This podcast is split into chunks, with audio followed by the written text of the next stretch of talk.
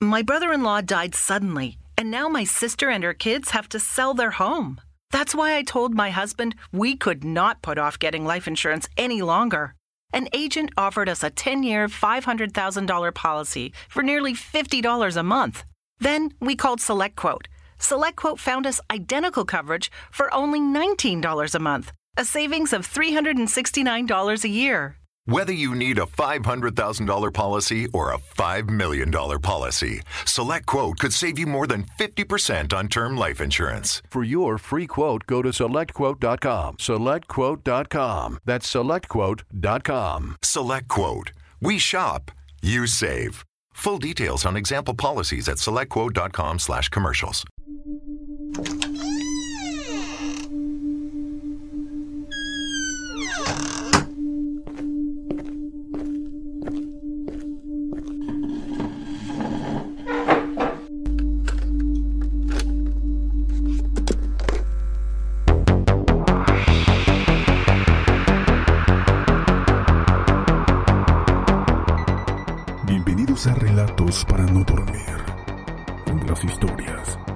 Oscuras toman vida.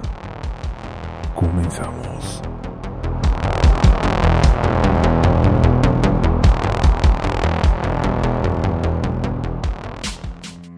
Durante mucho tiempo Issei se sintió atraído por René, una joven holandesa, estudiante de literatura en la Saborna de París. Era sin duda su tipo de mujer. Además de inteligente y culta, sus rasgos occidentales, sus curvas y piel blanca hacían de René el objeto de los deseos y fantasías de Issei. Entonces decidió conquistarla. Lo que René desconocía era que para Issei la mejor forma de mostrar este amor era comiéndosela. Hola comunidad, antes de comenzar quiero invitarlos a que nos sigan a través de nuestro canal en YouTube. Nos podrán encontrar como Relatos Criminales. De igual manera invitarlos a que nos sigan a través de Instagram. Nos encuentran como relatos-podcast. Muy bien, ahora iniciamos con nuestro siguiente caso. Issei Sagawa nació el 11 de junio de 1949 en un Japón desolado y hambriento tras la guerra. Pese a nacer en el seno de una familia de empresarios acaudalados, en los primeros años de su infancia conoció muy de cerca la cultura de la supervivencia en su país.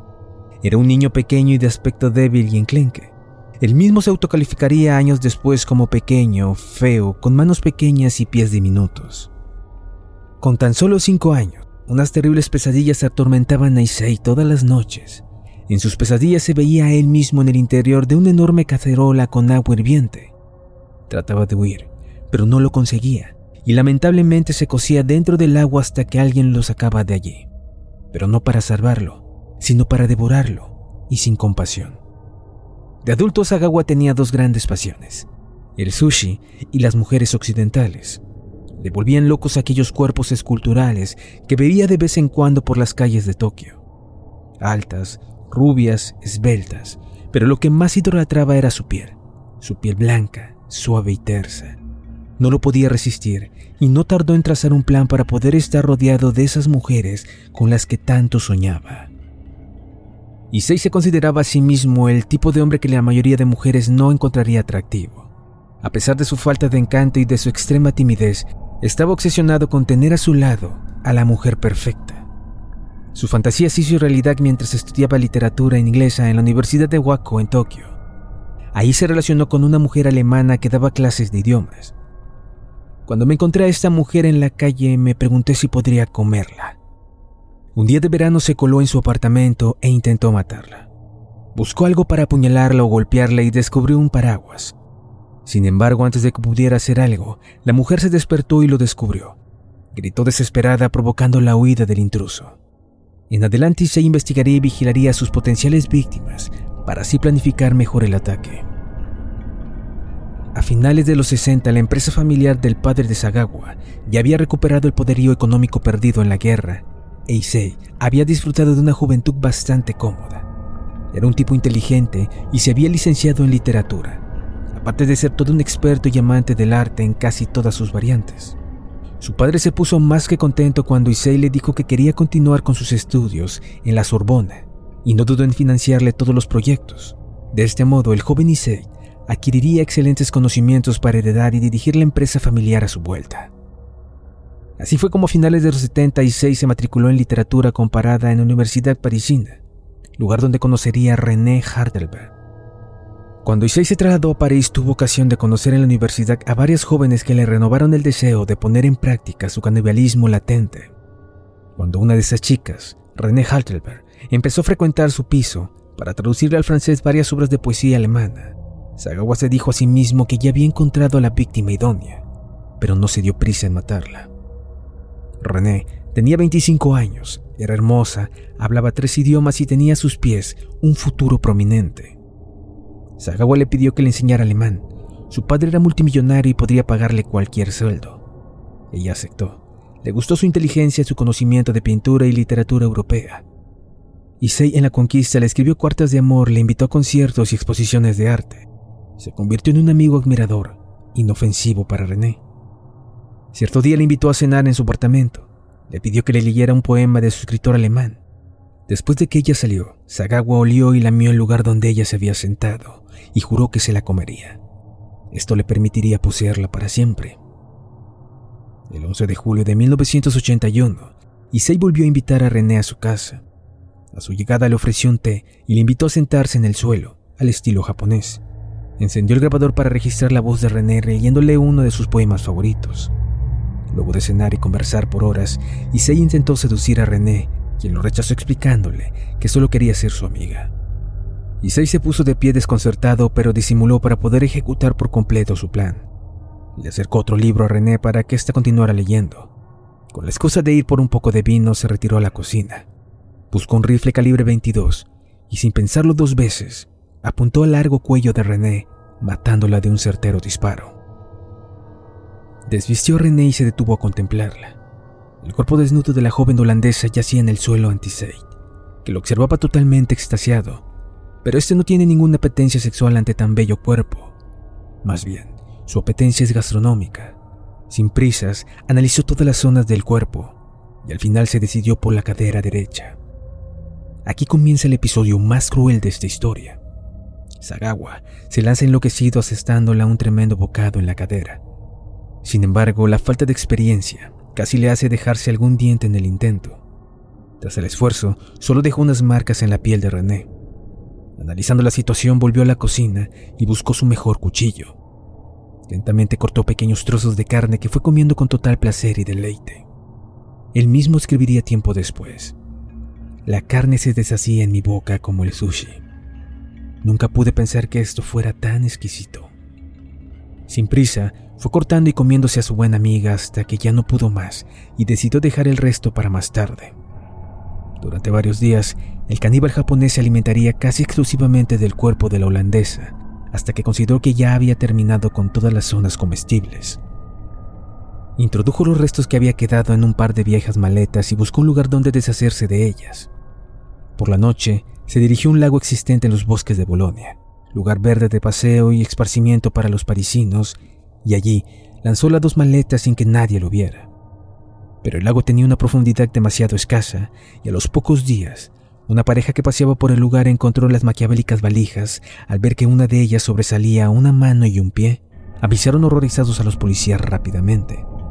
La policía no tardó mucho en encerrar el círculo de sospechosos del salvaje crimen, y cuando se presentaron en casa de Issei, este confesó absolutamente todo, con total fealdad.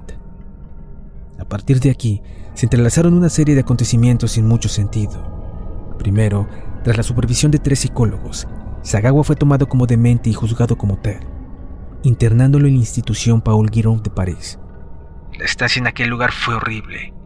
Allí estaban todos locos, confesó Sagawa. Él nunca se consideró loco ni se hizo pasar por ello.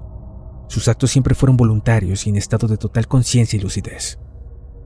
Pasado unos meses el segundo sin sentido del caso, Issei contrajo una enfermedad que no era más que una inflamación intestinal y que fue diagnosticada por los médicos ni más ni menos que como una encefalitis avanzada. El veredicto del equipo médico le vaticinó unas pocas semanas de vida.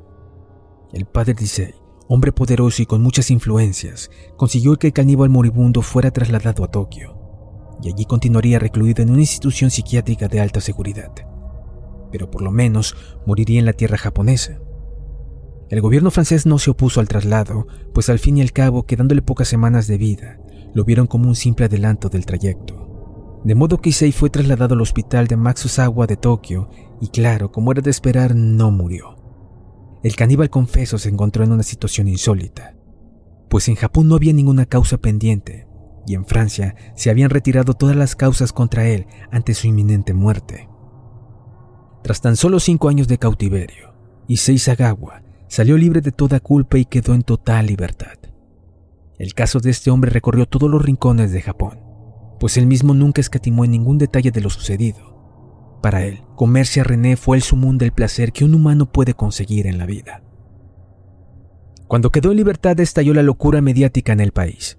El prestigioso dramaturgo Okawa publicó cartas a Sawa, relatando los tétricos hechos y vendería más de 300.000 ejemplares en un poco tiempo.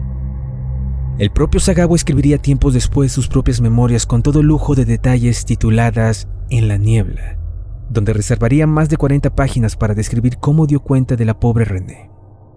Este libro fue todo un delirio en Japón vendiendo más de 200.000 ejemplares en tan apenas un mes. Entrevistas televisivas, exclusivas, reportajes. El padrino del canibalismo como se le conocería en aquel tiempo, labró su propia fortuna explotando su terrible y cruel asesinato. En algunos programas de televisión incluso se le trató como a un héroe, ironizando todos y cada uno de los pasajes de tan brutal asesinato. El morbo no quedó en Japón y entrevistas de Sagawa en televisiones extranjeras crearon verdaderos problemas diplomáticos entre Francia, Holanda y los países que emitieron dichas entrevistas. Sagawa ha publicado muchos más libros desde entonces, todos ellos relacionados con el canibalismo y en cierto modo haciendo una clara apología de él. Todos aquellos se han convertido en auténticos éxitos a nivel mundial. El más conocido, Me la comí por fetichismo, es otra obra detallada de los sucesos descritos. En Japón es tratado como un escritor excepcional y a más de 30 años del horrible crimen, todavía sigue ganándose la vida gracias a este. También expone sus obras pictóricas, en las cuales suele mostrar mujeres de piel blanca y cuerpos voluptuosos. Sagawa atribuye todos sus actos a aquellas pesadillas que le atormentaron de pequeño y como él relata, le llevaron a comerse a René de modo casi obligatorio. Sagawa actualmente vive en Tokio como si fuera una pequeña celebridad y frecuentemente aparece como comentarista invitado en programas del medio del espectáculo. También escribe revisiones para restaurantes y en 1992 apareció en la película de Isayasu Sato llamada Wakizuma, llamada Wakizuma, Chigoku Seme como boyerista sadossexual. Él admite que todavía tiene fantasías caníbales, pero que ya no desea llevarlas a cabo con mujeres occidentales. Sin embargo, su preferencia sexual es hacia las mujeres asiáticas, las cuales considera más atractivas. Además de sus libros escritos referente al homicidio perpetrado, Sagawa escribió el libro de comentarios Shonen A en 1997 del asesino serial de niños en Cop de 1997 cuando un niño de 14 llamado Sakakibara Seito y apodado Shonen asesinó y decapitó a otro niño. Issei Sagawa no es un asesino en serie, al menos no hay pruebas de ello, pero sin duda es uno de los psicópatas mediáticos más aterradores de los últimos tiempos. Mi canibalismo es sexual, un acto erótico, un tabú ligado al placer. Soy un soñador traicionado por la realidad. A los cuatro años le pregunté a mi niñera por qué no podía comer carne humana. Me contestó que me causaría mucha tristeza ver morir así a alguno de mis amigos, por muy apetitosos que me parecieran. Entonces yo pensaba en los muslos de uno de mis compañeros y sentí el deseo imperioso de probarlos. Me preguntaba qué sabor tendría un muslo, mientras amasaba y acariciaba el mío. Si te ha gustado nuestro programa no olvides seguirnos. Nos vemos en una próxima emisión.